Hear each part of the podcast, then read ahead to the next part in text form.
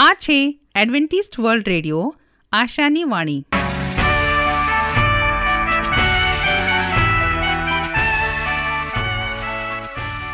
અમારા આજના પ્રસારણમાં તમારું હાર્દિક સ્વાગત છે. આજે તમારા માટે અમે ખૂબ સુંદર સ્વાસ્થિક અને આત્મિક વિચારો લાવ્યા છીએ. પણ તે પહેલાં સાંભળો, દેવની સ્તુતિમાં આ સુંદર ગીત.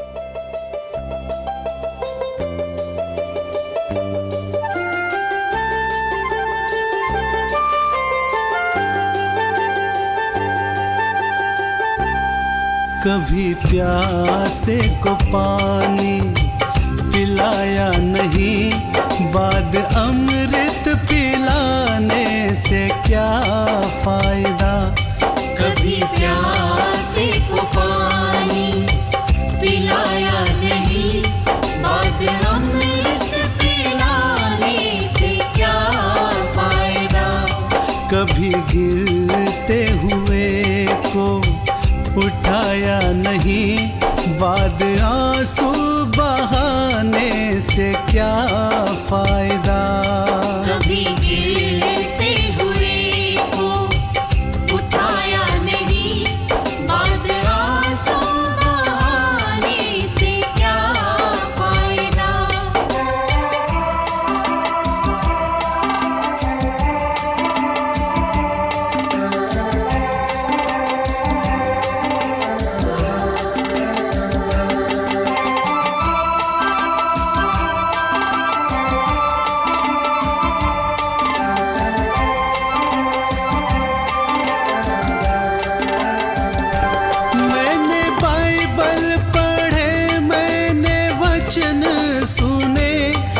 वचन सुनते हुए ये ख्याल आ गया।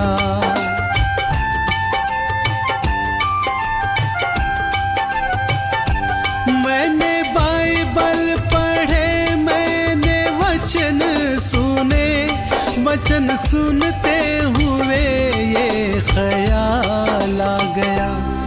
मैंने ज्ञान कभी किसको बांटा नहीं फिर ज्ञानी कहलाने से क्या फ़ायदा? कभी प्यासे को पानी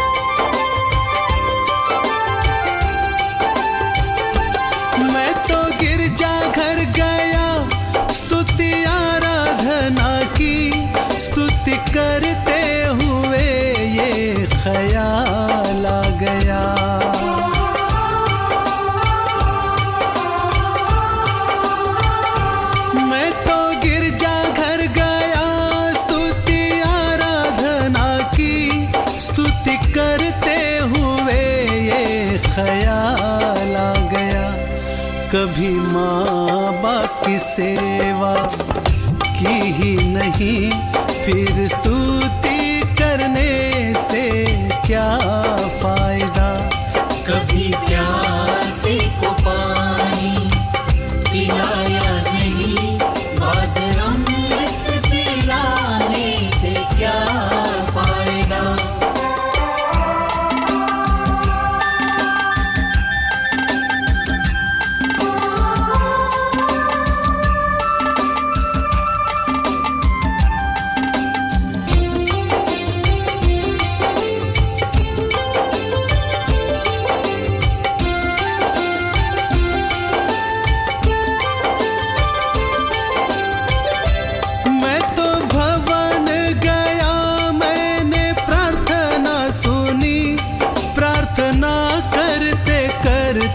ख्याल आ गया।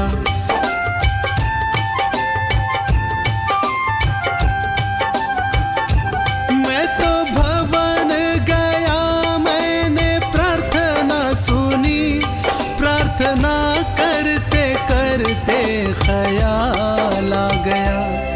कभी भटके को राह दिखाई नहीं, फिर प्रार्थना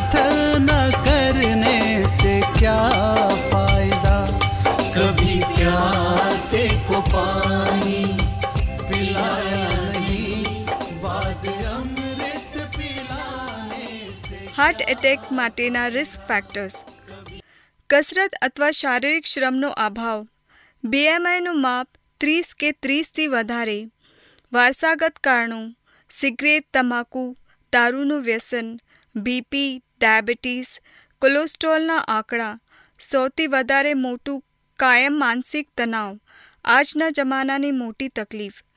ખોરાકમાં ગળપણ અને ચરબીવાળા પદાર્થો ખાવાની ટેવ. હાર્ટ એટેક એટલે મૃત્યુ. એ જાણવા છતાં કેટલાક લોકો ઉપરના બધા કારણો જાણવા છતાં પડશે તેવા દેવાશે. તે ન્યાય બિલકુલ બેદરકાર થઈ જાય છે. જ્યારે તેનાથી ઉલટું કાગળના વાઘને જોઈને મૃત્યુ પામનાર પણ આજના જમાનામાં ઓછા વધતા નહીં પણ સિત્તેર એંસી ટકા તો છે. આવા લોકો પોતે ડૉક્ટર નથી, ડૉક્ટરનું ભણ્યા નથી. છતાં તેમને એચડીએલ અને એલડીએલ કોલેસ્ટ્રોલની ખબર છે. તેઓ જાણે છે કે અલગ અલગ દેશોમાં, અલગ અલગ લેબોરેટરીમાં, જે રીડિંગ નોર્મલ અને હાઈ રિસ્ક કે લો રિસ્ક આપવામાં આવે છે, તેના આંકડા પણ વારે વારે બદલતા હોય છે. આમ છતાં પોતે કેટલા સજાગ છે, કેટલા જાણકાર છે, એના બણગા ફૂંકે છે. એટલું જ નહીં, પણ પેશન્ટની હાજરીમાં હોસ્પિટલ હોય કે ઘર, ગમે તેવા ભરતા સ્ટેટમેન્ટ કરે છે. ડૉક્ટરો, નવા હાર્ટ સ્પેશિયલિસ્ટ, હાર્ટ એટેકના આઠ કે દસ સ્ટાન્ડર્ડ લક્ષણોમાંથી એકાદ કે વધારે હોય, ત્યારે કોઈ પણ જાતનું જોખમ લેવાને બદલે હોસ્પિટલમાં દાખલ કરી સ્ટાન્ડર્ડ સારવાર ચાલુ કરે છે. એ લોકો પણ જાણે છે કે દરેક દર્દીએ અલગ અલગ લક્ષણ હોઈ શકે. સ્ત્રીમાં, પુરુષમાં પણ લક્ષણો અલગ અલગ હોય છે. તેમની પાસે લેબોરેટરીના report, treadmill ECG echocardiogram, Doppler heart અને સ્કેન કોરોનરી એન્જિયોગ્રાફી જેવા અનેક શાસ શસ્ત્રો છે. જે તેમની મદદે છે. કોલેસ્ટ્રોલથી હાર્ટ એટેક આવતો નથી. અમેરિકાના પ્રખ્યાત ક્વોલિફાઈડ ડોક્ટરોના અભિપ્રાય પ્રમાણે કોલેસ્ટ્રોલના બે ભાગ પડ્યા, ગુડ અને બેડ. ત્યારથી આ ચર્ચા શરૂ થઈ છે. સારા કોલેસ્ટ્રોલનું સારું કામ અને ખરાબ કોલેસ્ટ્રોલ ખરાબ કેમ કહેવામાં આવ્યું તે સંશોધનનો વિષય છે. બધા જ એલડીએલ કોલેસ્ટ્રોલ સરખા નથી. વૈજ્ઞાનિકોના જણાવ્યા મુજબ, એકદમ ઝીણા અને ડેન્સ, બહુ ખીચ, એલડીએલ કોલેસ્ટ્રોલ કણો હાર્ટ એટેક માટે જોખમકારક છે. જ્યારે તેનાથી ઉલટું મોટા, બહુ છૂટા એલડીએલ કોલેસ્ટ્રોલના કણો શરીર કે હાર્ટ એટેકને કશું નુકસાન નથી કરતા. ઉલટું હૃદયને મદદ કરે છે. આ પણ વાત સમજી લેજો કે ખોરાકમાં લીધેલ કોલેસ્ટ્રોલને તમારા લોહીના ખરાબ ટોટલ એલડીએલ કોલેસ્ટ્રોલ સાથે કોઈ સંબંધ નથી. જો તમે રોજ એક કે બે ઈંડા ખાશો, તો તેનાથી તમારા લોહીમાં રહેલ જીના ડેન્સ એલડીએલ પાર્ટિકલ ઓછા થશે અને તમને હાર્ટ એટેક આવવાનો ડર રહેશે નહીં. તમારા લોહીના જીના ડેન્સ એલડીએલ કોલેસ્ટ્રોલના પાર્ટિકલ ઓછા કરવાનો એકમાત્ર શ્રેષ્ઠ રસ્તો છે કે ચરબી કે કોલેસ્ટ્રોલ ના આવે તેવા કાર્બોહાઈડ્રેટ્સ ખોરાકમાં લો. કસરત કરો અને વજન ઓછું કરો. એલડીએલ કોલેસ્ટ્રોલ તમને પરેશાન નહીં કરે. છેલ્લે આ વાત ભૂલી ન જશો કે લોહીના નળીઓમાં ફ્લોટ બનાવનાર કોલેસ્ટ્રોલ તમે ખોરાકમાં બંધ કર્યું હશે, ત્યારે પણ શરીરને જોઈતું કોલેસ્ટ્રોલ તમારું લીવર તમારા શરીરના ચરબીમાંથી બનાવે છે. કારણ શરીરને આ કોલેસ્ટ્રોલ પિત્ત બનાવવા કોષોની દિવાલ બનાવવા હોર્મોન બનાવવા અને ન્યુરોટ્રાન્સમીટર્સ બનાવવામાં તો જોઈએ જ છે. પ્રભુનું વચન તે સત્ય અને શાંતિનો માર્ગ છે. આવો હવે આપણે પ્રભુના વચન ઉપર મનન કરીએ. બાઇબલ વિશ્વાસનો પાયો છે. હું રાજુ ગાવિત આજનો ગુજરાતી ભાષામાં દેવનું પવિત્ર વચન તમારા સુધી પહોંચાડનાર અને આજનો વચન સાંભળનાર દરેક ભાઈ બહેનો નાના મોટા બાળકો, વડીલો, હું સર્વનો ઈસુ ખ્રિસ્તના નામમાં આવકાર કરું છું.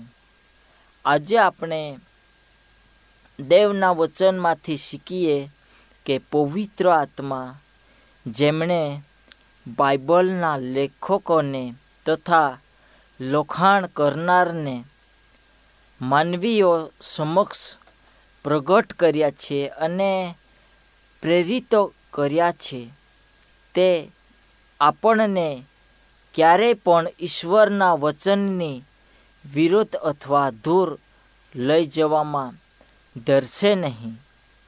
હવે આ પૃથ્વી પર મનુષ્ય તરીકે આપણા જીવનમાં આપણે ઘણી બાબતોને માન આપીએ છીએ. ઘણી એવી બાબતો હોય છે કે જેને આપણે આ પૃથ્વી પર આપણા જીવનમાં પ્રથમ સ્થાન આપીએ છીએ. પરંતુ બાઇબલ કહે છે કે વિશ્વાસનો પાયો બાઇબલના વચન છે અને તે આપણને સૌપ્રથમ આપણા જીવનમાં વિશ્વાસની અંદર વૃદ્ધિ થાય અને આપણા જીવનની અંદર આપણે પ્રથમતા દેવને સ્થાન આપી શકીએ. એટલા માટે પવિત્ર આત્માનો આપણે આપણા જીવનની અંદર સહભાગ મહેસૂસ કરવું આજે ઘણું જરૂરનો છે. બાઇબલની પાસે હવે માનવીય પ્રથાઓ, સંપ્રદાયો અને અનુભવો તર્ક શક્તિઓ કે સંસ્કૃતિઓ કરતાં પણ ઉચ્ચતમ અધિકાર છે. બાઇબલ જ એકલું એવું ધોરણ છે જે આપણને આપણા જીવનમાં બાકી રહેલા દરેક બાબતનું પરીક્ષણ કરવાની જરૂરત છે અને આપણી દૃષ્ટિકોણને તે એક સારી દ્રષ્ટિ આપી શકે છે. હવે આ પૃથ્વી પર જીવન જીવતા લોકોને તેમના જીવનમાં વિશ્વાસ ઉત્પન્ન થાય એટલા માટે ઈસુ ખ્રિસ્ત લોકોને ઘણી જગ્યાએ લઈ જાય છે અને બધ કરે છે. તે મેદાનમાં તેમજ ડુંગર પર સમુદ્રના કિનારે તે લોકોને શિક્ષણ આપે છે. તેમના જીવનમાં તે વિશ્વાસ ઉત્પન્ન કરે છે. ઈસુ ખ્રિસ્ત માટે બાઇબલ આત્મિક બાબતોને સમજવા માટેનું અંતિમ સ્ત્રોત છે. ઈસુ ખ્રિસ્તને આપણે કેવી રીતે શીખી શકીએ? તે કોણ છે? અને તેનું કાર્ય શું છે? તેને જે શીખવાડે છે તે માણસના, મનુષ્યના જીવનમાં લાભકારક છે કે કેમ? ખરેખર ઈસુ સાચા મસીહા છે. તે બાઇબલ આપણને પુરવાર આપે છે, સાક્ષી આપે છે અને આપણા જીવનમાં આપણે તેનો સ્વીકાર કરીએ, એ દિશા તે આપણને આપે છે. હવે કેટલાક લોકો એવો દાવો કરે છે કે તેઓને પવિત્ર આત્મા દ્વારા વિશેષ પ્રગટીકરણ અને જ્ઞાનો મળી છે.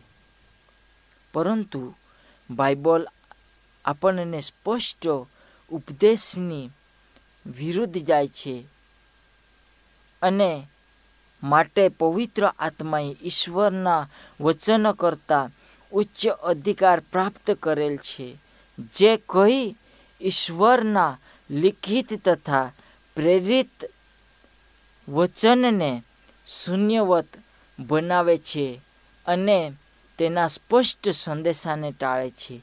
તે જોખમકારક જમીન સપાટી પર ચાલી રહ્યો છે અને તે પવિત્ર આત્માની ધરવણીને અનુસરી રહ્યો નથી. બાઇબલ આપણી એકમાત્ર આત્મિક સલામતી છે. તે એકલું જ વિશ્વાસ અને આચરણની બધી જ બાબતો માટે વિશ્વાસનીય ધરણ છે. પવિત્ર શાસ્ત્ર દ્વારા, વચન દ્વારા પવિત્ર આત્મા મન સાથે વાત કરે છે અને હૃદય પર સત્યનો પ્રભાવ તે પાડે છે. જે સમયે આપણે પાપી હતા, આપણે મૂર્તિ પૂજાની અંદર વિશ્વાસ કરતા હતા, આપણું જીવન વ્યભિચારની અંદર મનોરંજન જેવી બાબતો પર લગેલું હતું. આપણી દૃષ્ટિકોણ બાઇબલથી વેગળી હતી. આપણી દૃષ્ટિ સંપત્તિ મેળવવાની હતી. આપણી દૃષ્ટિ, આપણા દુશ્મનને એક આ પૃથ્વી પર આપણે એક તેનો સારો બદલ લઈએ, આ દૃષ્ટિ હતી. પરંતુ બાઇબલ આપણા હૃદયની અંદર સત્યનો પ્રભાવ પાડે છે વિશ્વાસનો પાયો છે. તે આપણા જીવનની અંદર સ્વર્ગીય વાણા દ્વારા, દેવના પ્રેમ દ્વારા આપણા દુશ્મનને આપણે એક પ્રેમથી જીતી શકીએ છીએ.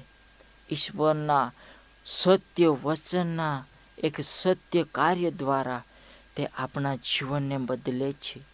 આપણા જીવનને બદલીને તે આપણા દુશ્મનને પ્રેમની ભાષા શીખવાડવા માટે મદદ કરે છે. આપણા હૃદયના વિચારની અંદર જે ગુણ વ્યભિચાર બદલો લેવાના વિચારો છે. આજે તે તજી દેવા માટે બાઇબલ આપણા જીવનની અંદર આપણને ઊંડાઈથી શીખવાડે છે, મર્મ શીખવાડે છે, પ્રેરણા કરે છે, પવિત્ર આત્મા આપણને પ્રેરણા દ્વારા શીખવાડે છે. હવે આ પૃથ્વી પર ઈશ્વરના વચનને બદલવા માટે પવિત્ર આત્માને ક્યારે પણ સમજવો જોઈએ કે તે મારા જીવનને બદલી શકે છે, તેના બદલે આપણે પવિત્ર આત્મા આપણને ખ્રિસ્ત તરફ દરવા માટે બાઇબલ દ્વારા એની સાથે રહીને કાર્ય કરે છે. આમ બાઇબલને પ્રમાણભૂત બાઇબલ આધારિત આત્મિકપણા માટેનું એકમાત્ર ધોરણ બનાવે છે. બાઇબલ સંગીત સિદ્ધાંતો પૂરો પાડે છે. જુઓ, પહેલો યુહાન તેનો છઠ્ઠો અધ્યાય અને છ કલમ. અને ઈશ્વરનું વચન વિશ્વાસપાત્ર છે. તેમજ તે સંપૂર્ણ સ્વીકૃતિનો પાત્રતા ધરાવે છે. શાસ્ત્ર વચન પર ન્યાય કરવા આપણું કાર્ય નથી. તેના બદલે ઈશ્વરના વચન પાસે આપણને આપણી વિચારસરણીનો ન્યાય કરવા માટેનો હક તથા અધિકાર છે. આ બધા ઉપરાંત તે ઈશ્વરનું પોતાનું લિખિત વચન છે. હવે વિષય લક્ષી સાપો કરતા આત્મિક પ્રસંગમાં બાઇબલને શા માટે સલામત માર્ગદર્શક ગણવામાં આવે છે? જ્યારે આપણે આપણા બધા શિક્ષણો અને આપણા આત્મિક અનુભવોને પણ તેની કસોટી કરવા માટે બાઇબલનો ધોરણ તરીકે ઉપયોગ કરવાનો સ્વીકારતા નથી, ત્યારે તેના શું પરિણામો આવે છે? જો આત્મિક પ્રશ્નોમાં ખાનગી પ્રગટીકરણ, અંતિમ શબ્દ, વચન, હત, તો શા માટે આ બાબત કંઈ પણ નથી? પરંતુ અંધાધૂંધી અને ભૂલોમાં ધરી લઈ જશે. હવે, પરંપરાઓ, સંપ્રદાય, અનુભવ, સંસ્કૃતિ, તર્કશક્તિ અને બાઇબલ આ બધા ઈશ્વરના વચન પર આપણા પ્રતિબિંબમાં હાજર છે. નિર્ણાયક પ્રશ્ન એ છે કે આપણી ઈશ્વર વિદ્યામાં આમાંથી કયા શરતમાં અંતિમ કહેણ, અવાજ અને અંતિમ અધિકાર રહેલા છે?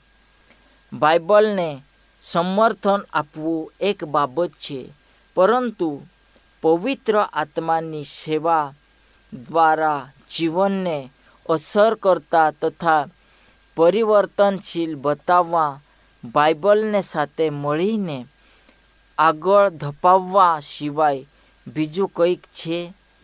એક અર્થમાં સંસ્કૃતિ, અનુભવ, તર્ક અને કદાચ પરંપરા પણ આજે આપણામાં કદાચ જરૂરી નથી કે તે ખરાબ હોઈ શકે.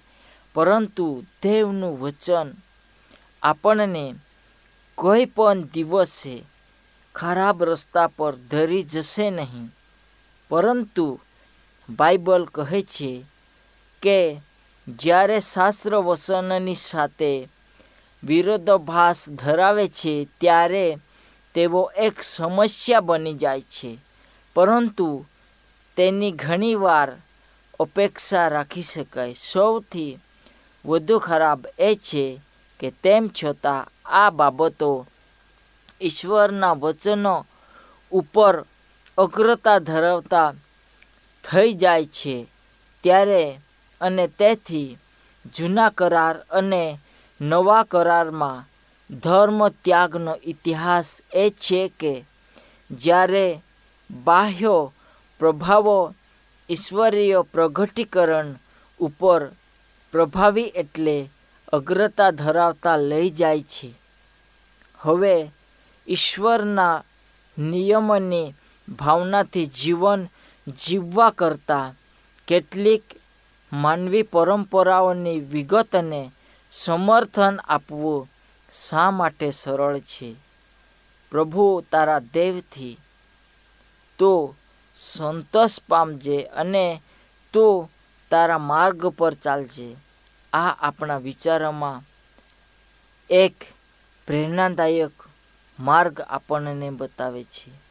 હવે આપણને બાઇબલમાં બે આજ્ઞાઓ આપવામાં આવેલી છે.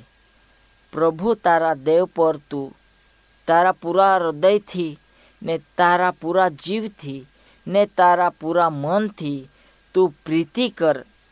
અને પત્તા પર તેવી જ પોતાના પડોશી પર તું પ્રીતિ કર.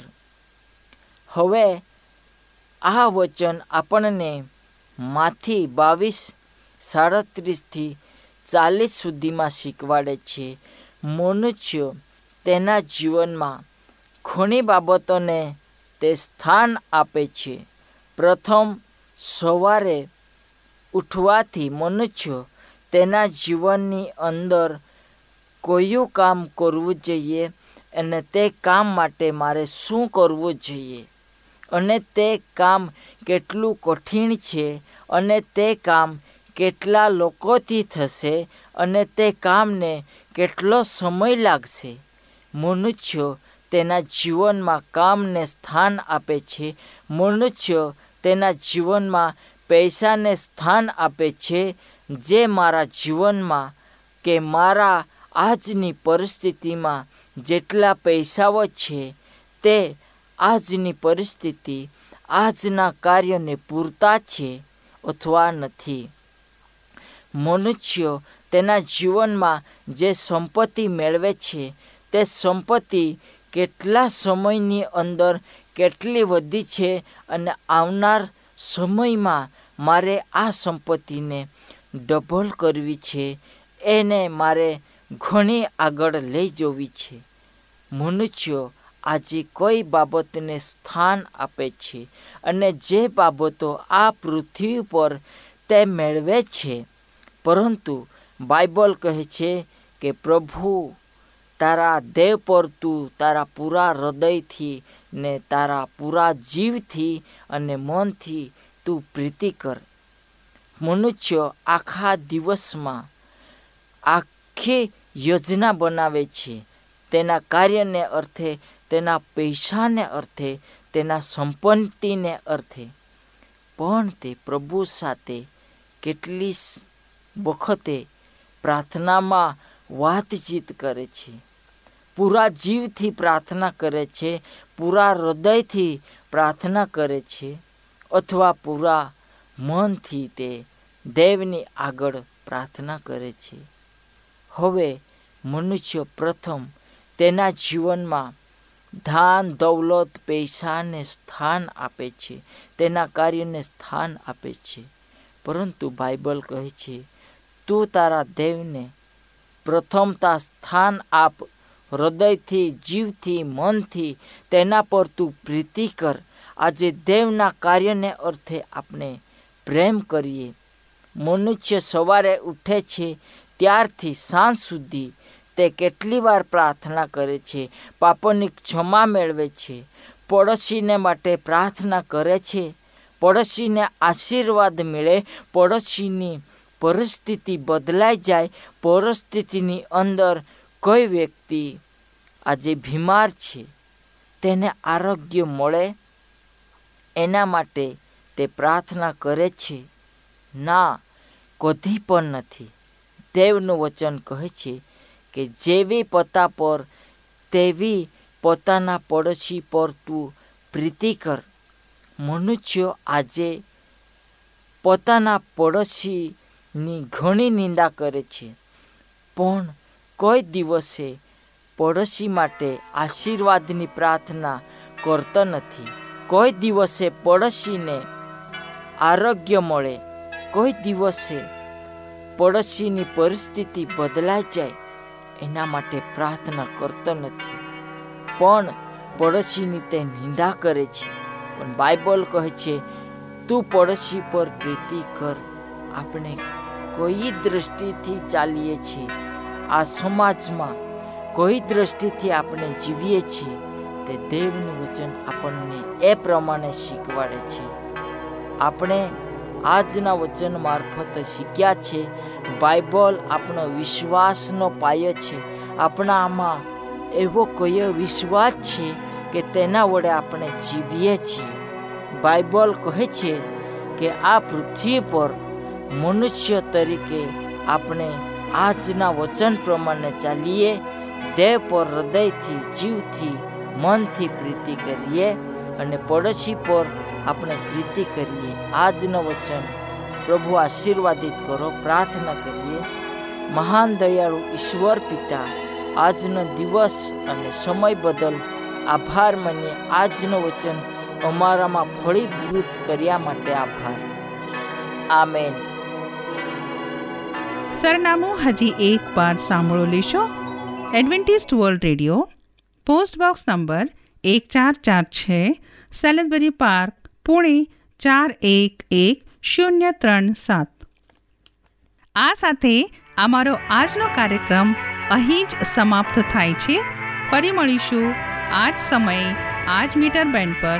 ત્યાર સુધી પ્રભુ તમારી સાથે રહે.